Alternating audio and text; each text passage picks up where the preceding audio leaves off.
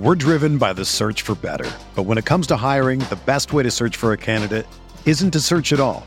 Don't search match with Indeed. Indeed is your matching and hiring platform with over 350 million global monthly visitors, according to Indeed data, and a matching engine that helps you find quality candidates fast. Ditch the busy work. Use Indeed for scheduling, screening, and messaging so you can connect with candidates faster.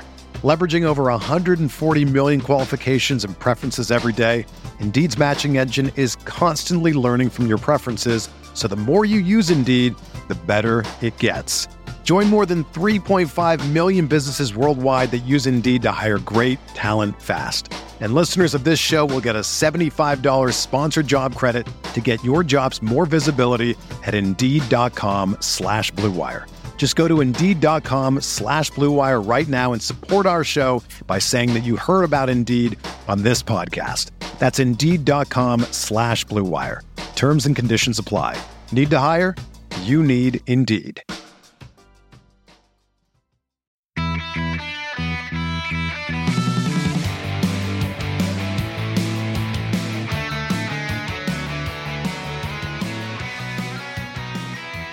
Welcome to the Barcelona Podcast, episode 131. Unvisible Opinions brought to you by the most influential voices in the FC Barcelona community.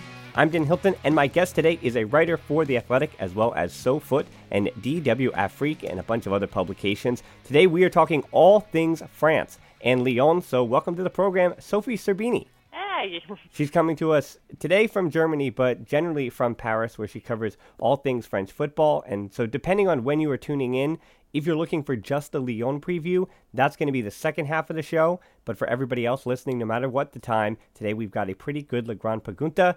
Today's La Grande Pregunta is Is French football overlooked? And it's not, as we've done in last week's, overrated or underrated, but overlooked in a sense that the way we view it, it seems to be, and this is where we'll start here, that Sophie, Ligue 1 is not seen with the same respect as the Premier League or La Liga or maybe even Bundesliga and Serie A, and that's what we're trying to get to the bottom of. Uh, I guess I'll start up from the top. Uh, uh, do you take issue with the question, or do you find that it, it might be that people are, are, overlooking it maybe in certain markets or maybe not at all? Um, I think it is overlooked, but honestly, I think it's pretty normal. Uh, I will say that it is the weaker uh, league out of the five big European leagues. So I understand that it's not necessarily the league that we talk the most about. I think in certain area we still talk about it a fair bit. I think we talk about it when we talk about the young talents that the league has because obviously it's one of the best league into producing talents.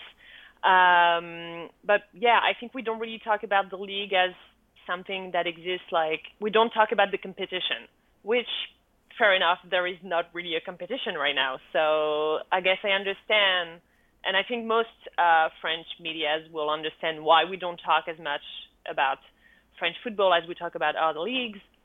Um, obviously oh, certain leagues have the same problem like for example the bundesliga or the serie a are dominated by one side mostly. Uh, but i feel like psg doesn't really have the same status as juventus or bayern and so maybe that's why uh, we don't really see Ligue 1 as a real, I guess, a real league or like like a, an interesting and like worth following league in terms of competition. Yeah, well, that point you bring up about PSG, that was that kind of leads me to my next question about is, is French football success measured by the success of PSG, and that does get you thinking about the fact that Bayern Munich and Juventus uh, have gone farther and in the past have won the Champions League, while PSG have yet to get over that hump. And there, again, there is something to be said about the amount of time that PSG and for the reasons for which they became a major club football power. Yeah, I think the problem is that PSG is a fairly recent club. I mean, it, it has existed for like uh, now a, a, long time, but um, and they won a European Cup uh, in the 90s, but obviously it became this huge club when the Qataris arrived. So it's hmm. fairly recent. And you cannot really compare in terms of status a new club, like a fairly new, rich club, to a club like Juventus or Bayern. And obviously, even though they have money, like you said, they haven't been very far in Europe. They still haven't reached the semifinals, which is crazy when you think about all the money that they spent. So people don't really care, which I understand because you have this huge club that has lots of money but doesn't really have um, doesn't really have, I guess, the results to back this politic, and also doesn't really have. I don't want to say an authenticity because that I'm not sure it means anything anymore in modern football. But yeah. when you pick Juventus, you know what they stand for or like Bayern, you know what they stand for. And PSG is just this club that has lots of stars that are not even French for the most part. So they don't really have, people don't know what they are, I guess. So unli- until they're not winning that big title, I'm not sure people are going to be very interested in them. You don't have that culture, I guess. Yeah, they were created in 1970, and again, their history the, the history that the global football knows about is even more recent. And uh, the, the, good point about PSG is that it doesn't seem as if they are producing. I, I mean, this is the whole issue about Adrien Rabiot, and we don't need to really get into him. Particularly, we talked about him on the show in the past when he was linked to, uh, to Barcelona.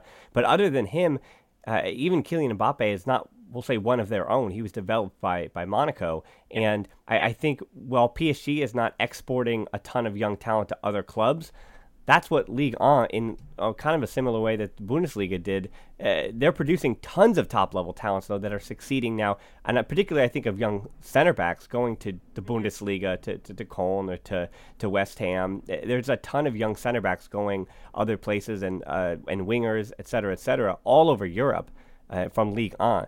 And I think that ties into the fact that there is a, a, a tremendous amount of young talent coming out of France. I'd say even quicker than what's coming out of Spain in La Liga. Yeah, yeah. I mean, this is the big assets of La, La Liga, and actually, you can see that now they're building their marketing around it, uh, around the fact that we have all these young talents.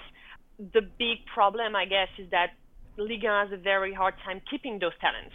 So it's yeah. great because we export French football and people see what we're capable of which is great. Like especially uh, like you say, like for example in Germany, like lots of teams have French players right now, like Borussia Mönchengladbach and RB Leipzig.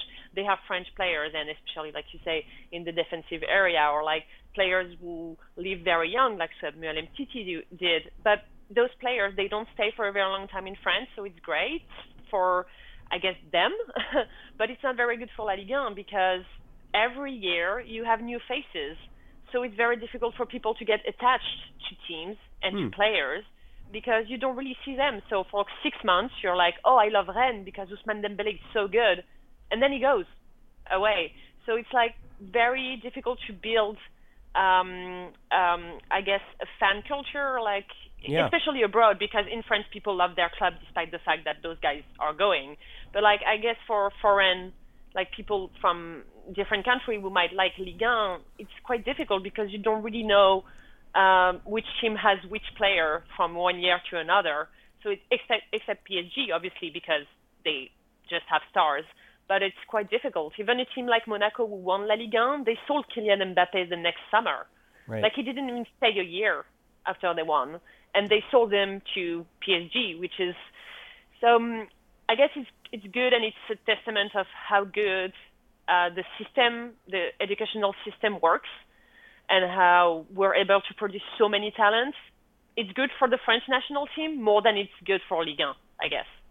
Yeah, that's. I mean, that's a good point. That even within league, that if you're a team like Lyon or Marseille or Monaco, you're snatching up the other talent from teams smaller teams, even uh, with with yeah. with Strasbourg this year being ninth in the table, even Lille being second at the moment, you'd expect that a bunch of their talents are either going to be sold internationally or uh, throughout Europe, or they're going to be mm-hmm. even picked up by the the larger French teams that might not even be PSG, just Lyon and, and that. And you did bring up the the World Cup as well, and I think that's a good point that the the French national team that won that World Cup.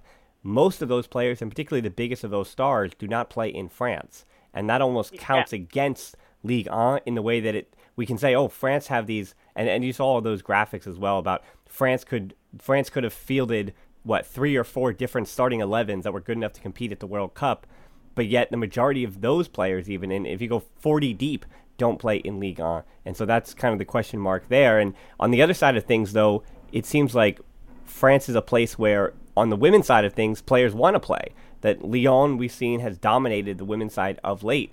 So it's almost a, a, a there is a contradiction there between the men's side of things where everyone goes abroad and wins the World Cup, and then the women's side of things where while the, the yep. French women's national team is pretty good, Lyon has been the, the big yep. side. Yeah, yeah, Lyon is the best side in Europe, has been for many years now, won the, ch- the um, Champions League um, four times, I think, in the last uh, couple of years. Uh, so there, I think the, the main difference is that um, for women's football is so uh, the the difference between the top teams in Europe and the I guess second tier teams is so huge.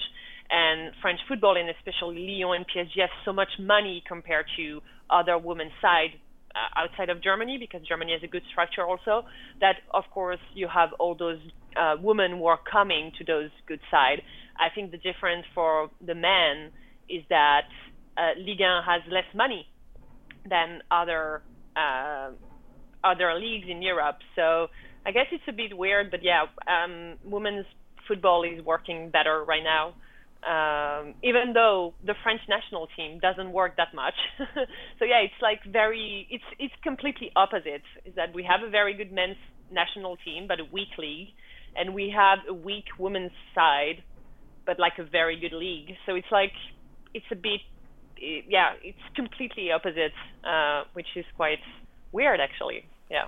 Well, uh, this is the Barcelona podcast, so I would be remiss if I didn't speak a little bit about uh, FC Barcelona and their French connection before we wrap up La Grande Pregunta. Mm-hmm. Uh, just listing some of Barcelona's French footballers, just of the current generation. There is a previous episode of the Barcelona podcast that was made, I believe, in, in July. It was over the summer. You can check back in the archives. We talk about Eric Abidal, Thierry Henry, going all the way mm-hmm. back, every player that's ever played for uh, for Barcelona that's come from France. But the current contingent was Mane Dembele, who was formed at a, a, combination of a youth club in Evreux, and then Rennes was where he made his breakout. Then he goes to Dortmund, so we think of him coming from Dortmund.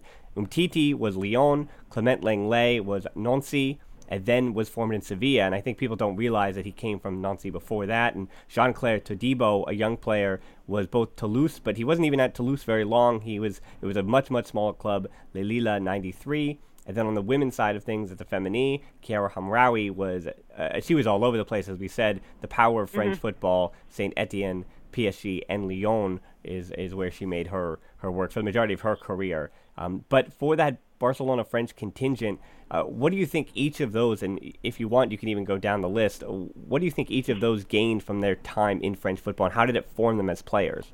Um, I guess one of the big things that we're talking about a lot in France right now, and especially about player like Ousmane Dembele, is how um, good French football is for players who are very instinctive. You know, like mm-hmm. uh, players who are like street, like we call them street football players, but I think it's a bit, um, it's a bit too much because Ousmane Dembele has been playing football club for years. Like he didn't play in the streets uh, that much, but he has still that, um, I guess, very instinctive uh, football, and it's uh, very surprising, uh, and it's very different from how now in Europe every football player, especially winger, all look the same. They all play the same. Uh, it's a criticism that is mounting, for example, in Germany, where they think that every winger is the same, and I think like in France we let them be free. Um, which is great for a player that Dembele we can be very surprising and make some very bold choices when he's on the pitch. Obviously, that makes him maybe a little bit difficult to handle. I've heard, but um, yeah, um, I guess for attacking players, that's the main thing. Uh, and I guess for defensive player, it's a bit the opposite. But it's like uh, we have in France a very like, especially for the last 20 years, a big defensive culture because we won the World Cup 1998 with like a very defensive side. Mm-hmm. Um, so all those guys like Samuel Umtiti, they grew up like having a very strong, I guess, defensive mind and they're very but they're also like very good football players and i think they like all our defender are built to be very strong physically but also they know how to handle the ball and i think that's why umtiti chose barcelona uh, because I think he wanted to be in a club where he could be a strong defender, but also be a defender that plays football. Like because obviously in Barcelona you have to be a very skilled football player at every step, and um, I think um, he kept uh, even now that he's in, a, I guess, in a team that has the ball more than Lyon used to have. But he kept this very, I think, strong um, yeah strong defensive mindset and to be very concentrated and because we have a very I think we're mostly a defensive uh, league and even like people complained during the World Cup that we were a too defensive side, for example. So I guess um, yeah, I guess it's like two different. We we we formed player in a very different way if they're attacking players or like defensive players. Yeah, I think that's true. I, I think I would agree that as we brought up earlier, the majority of the exported talent at the moment from Ligue 1, a lot of the times they are playing the center back position. And the compliment to French football that you have to give is that even Samuel Umtiti, who was uh, even playing for Lyon, was really an unknown for most Barcelona fans when he showed up, and mm-hmm. they thought he would take time to develop. But he winds up having a breakout season in his first year. And even though Lenglet mm-hmm. was at Sevilla, it's almost the same thing. Where Lenglet, we went, ah, I mean, it'll be he'll be way behind Umtiti. I mean, Umtiti and Piqué, and it'll take some time. But Lenglet, we've seen with Umtiti's injury, has been, I mean, just as and not just as good. He's a different kind of center back. He's more he's more forthcoming, if you will, or, or more reactive. And Umtiti is much more proactive, if you will. And and so Lenglet has wound up being, we'll say, better than expected. And Dembele obviously is a young talent that we know is capable of becoming a world class player. But uh, that's the Barcelona connection, and uh, that, I, I, think we've kind of answered about being French football overlooked. So let's shift gears a little bit here to Entrevista, where we're going to keep talking about Umtiti's old club in Lyon and just preview the Champions League match for uh, most of our listeners when this comes out. It's going to be tomorrow, uh, at least my tomorrow here in the US of A. But let's start with uh, a story you actually wrote almost away from the matchup about Lyon, getting uh, getting into the weeds of Lyon. And you wrote something for the Athletic a few months ago uh, that while Barcelona fans on Twitter in particular like to be very curmudgeony and complain and, and think that woe is us about Valverde and the board and nothing is right and everything is uneven, the relationship between the fans, the manager in Bruno Genesio, and the club is certainly not a simple one. And, and it's a pretty complicated relationship, is what you wrote.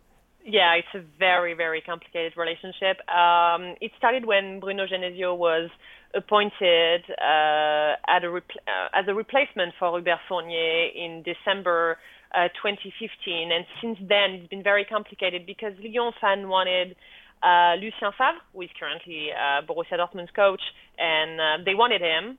Uh, and they got Bruno Genesio with a very, uh, very own product of Lyon, uh, and um, played for Lyon, and also was an assistant coach uh, before for Lyon. And since then, it's been very complicated because the fans, and especially on Twitter, where Lyon's fans are very important because, like, um, football uh, Twitter, I guess, is very Lyon oriented in France. I mm-hmm. don't know why, but like most Lyon fans are on Twitter and um, and they don't like him because they think he's not ambitious enough, that he lacks um, certain tactical skills, that he thinks too much about the best players, but don't think at the team as a whole, and doesn't have like a, sense. Um, I will say like a purpose, I guess, and that he never plays the same way from one game to another. And um, so they don't like him, and they've been very critical of him, which he doesn't like at all. He has taken it very personally. And then in the middle of this, Lyon's um, president is very important. His name is Jean-Michel Aulas. He's basically the most important man in French football.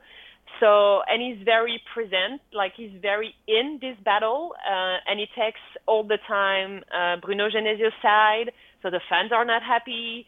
So it's very difficult, and it's it has taken sometimes a very very uh, personal um, take, um, and Bruno Genesio is probably going to stay next year, and the fans are going crazy about this.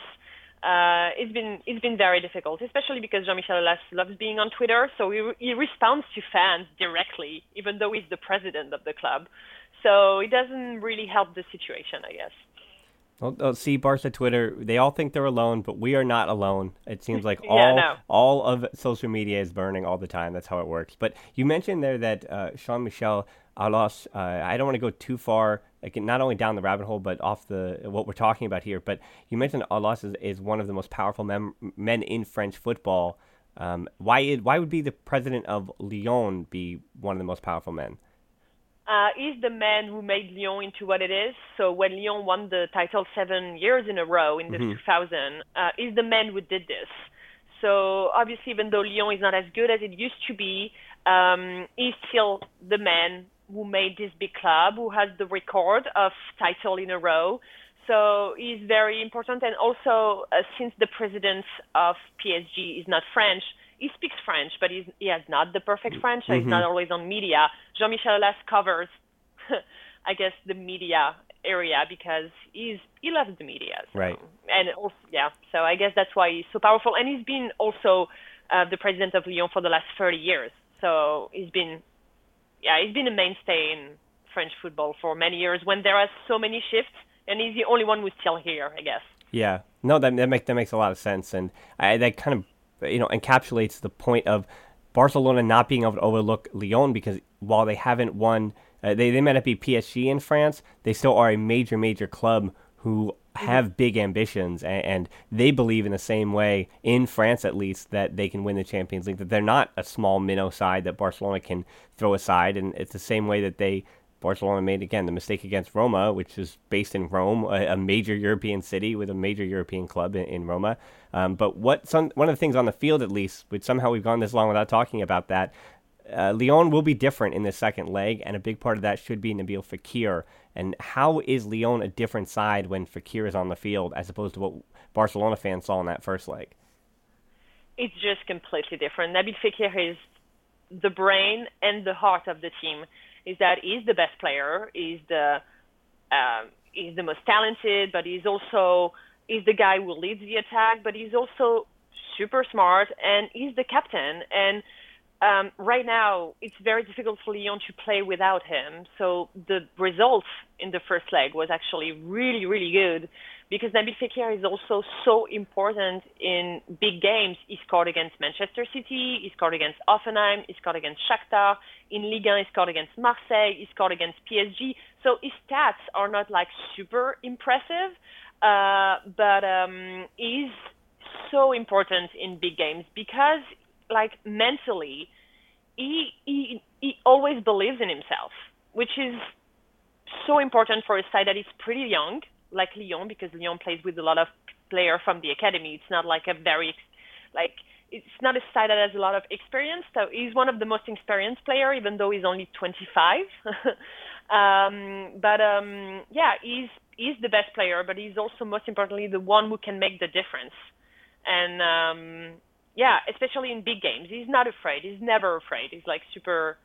He loves his team, and that may sound dumb, but um, it's very important in games like this. And we saw it last week with PSG, who maybe liked a player who cared that much, and Nabil cares about Lyon so much that he always wants to be the best player on the pitch, and that always makes the difference, especially in important game. With Fekir coming back, though, does that affect the what we saw from Memphis Depay in that against in Barcelona that first leg? We saw Depay floating almost in not a Messi role, but basically being wherever he wanted to be across that front three and just working his yeah. way around the field. But does Fekir kind of because he is that offensive attacking midfielder, does that then push Depay either to, to become more of a traditional center forward or out to one of the wings? Um, normally, it pushes him to the wing more, um, but I guess that Depay still is a very free player, even when Nabil Fekir is here. It's very difficult to contain him in terms of tactics. He's like still most of the time like a free player who's just gonna go around, and Nabil Fekir is maybe more gonna be like in a very pure ten position. Mm-hmm. And you had mentioned Fekir also scoring in those big, big matches, and yeah. two in particular that you brought up this year: Man City, PSG, getting results and beating those two teams uh, in different ways. But yet, Lyon is a, a, a, pretty big margin behind PSG in the league on a title race. Um, I, I, know that all clubs are going to say we want to win every trophy possible. You get that, but I think there are realistic goals as well coming into a season. What do you think Lyon's goals were coming into the year? that's actually the biggest problem between the fans and the club is that the fans, for example, want uh, because Lyon still has money and still has players and sometimes can beat PSG, so they're like, we should be at least close to PSG. Whereas Jean-Michel Aulas, so Lyon's president, is more like, we should qualify for Champions League. That's our goal. Our goal is to be in the top three. I mean, at best to be top two. I mean, second team because normally they should be the second team, um, and to do a good result in Europe. Uh, I guess it's mostly like if we take the most uh, objective. I, I, I will say that Jean-Michel Aulas thinks that that's what his team needs to do. But obviously, when the fans see that Lyon can beat Manchester City or that they can beat PSG, they're like, maybe we should do more than that. And that's actually been a big problem. What is what Lyon wants to do, what they can do. It's like it's this big thing where nobody agrees, from the coach, the players, to the president, to the fan. Nobody really knows where Lyon stands right now. Is it like mm-hmm. a rival to PSG, or is it just like a club who's like, oh, we're second, it's not that bad compared to how much more money PSG has? Right. That, I mean, that makes sense. It does parallel even as we talked about earlier the other leagues in that Dortmund this year winning the, the the Bundesliga title race at the moment, but Bayern Munich is always lurking, and in the same way that PSG would never be able to get counted out in a title race, when Lyon mm-hmm. might be counted out in that same title race. Um, uh, as we continue to talk, we've spoken about Fekir and and Depay already, but I the three guys that I, I particularly want to get your thoughts on. Uh, I talked about this with another athletic writer and Kevin Williams when we previewed the first leg but Tanguy Ndombele in the midfield, along with Houssem Aouar in the midfield, and then the left back Ferland Mendy. These three in particular, Mendy is the one that uh, uh, Kevin Williams not only spoke highly about, but hopes that Barcelona can bring as a left back. What do you think the ceiling is for all three of those players, and what does each of them do that kind of helps this Lyon side tick?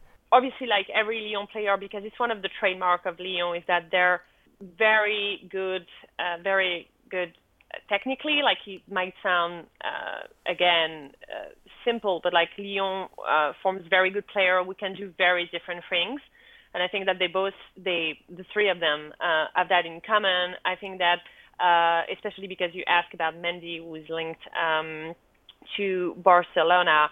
Um, I think he's very he, when he moves forward, he's like he's something else. Uh, and I will say that the fact that he can uh, go inside, which is quite rare for uh, um, um, defender. Like he can, like on his uh, left side, and he can come inside, which is pretty rare. We, you see that for wingers, but you don't really see that for defender, which is uh, really good. He's also very, he's still very, um, I guess a little bit like Ousmane Dembele. He doesn't have a, uh, he has a very fun football to watch, and he's not very still like in a in a box where he, he's still very intuitive, I guess, as a player.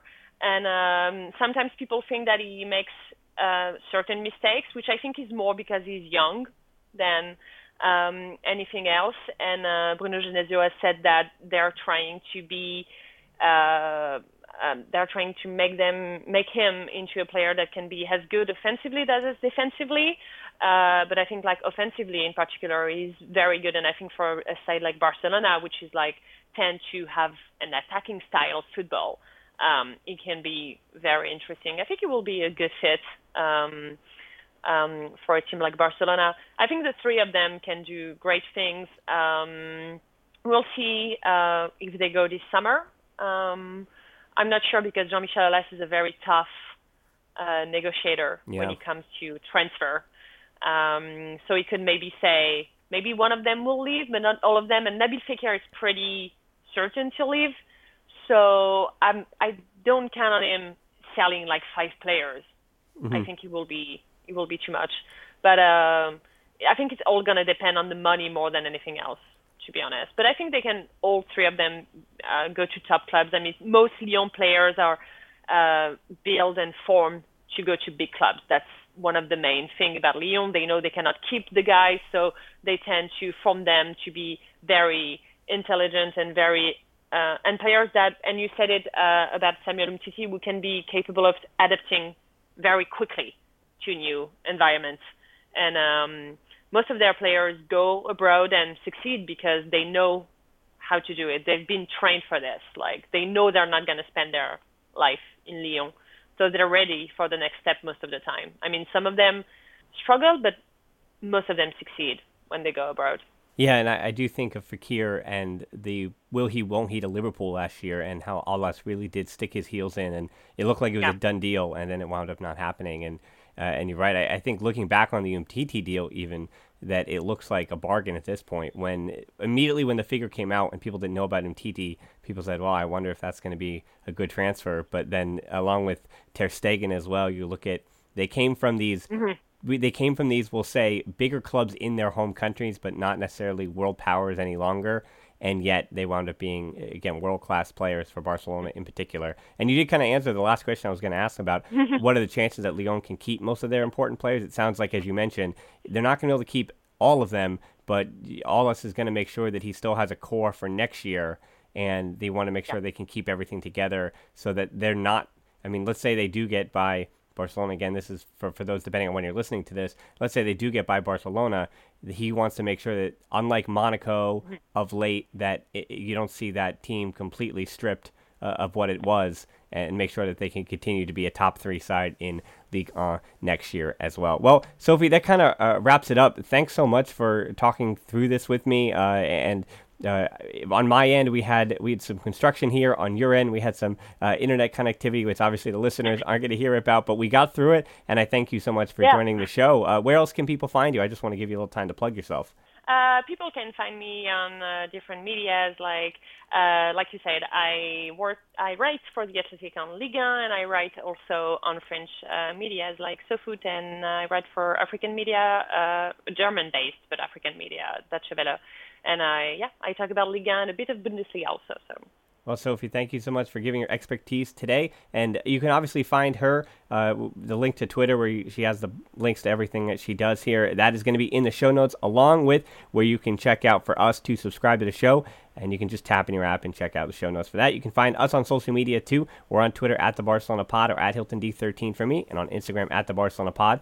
Our closed Facebook group is tbpod.link backslash group. Deeper dives and discussions. You can help us out on Patreon to continue making these shows at tbpod.link backslash Patreon. We're also on YouTube now at the Barcelona Podcast, so please subscribe there and you can check us out and hit that subscription button in all of the different ways and formats that really helps us. So thanks so much for listening to the Barcelona Podcast. Until next time, we'll talk to you soon and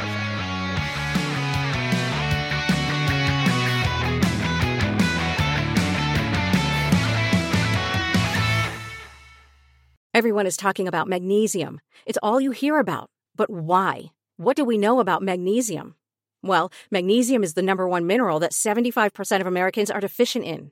If you are a woman over 35, magnesium will help you rediscover balance, energy, and vitality. Magnesium supports more than 300 enzymatic reactions in your body, including those involved in hormonal balance. From functional medicine doctors to mental well being and female hormone experts, we all know that magnesium is the one mineral to improve all aspects of well being and health. But which one? Magnesium Breakthrough from Bioptimizers, the trusted choice recommended by leading experts with seven best absorbed forms of magnesium to ensure your body receives the support it needs for overall well being. Go to bioptimizers.com slash balance today and use code BALANCE10 for 10% off. Support your journey to wellness at B-I-O-P-T-I-M-I-Z-E-R-S dot com forward slash balance. Magnesium Breakthrough from Bioptimizers, your foundation to optimal health and vitality.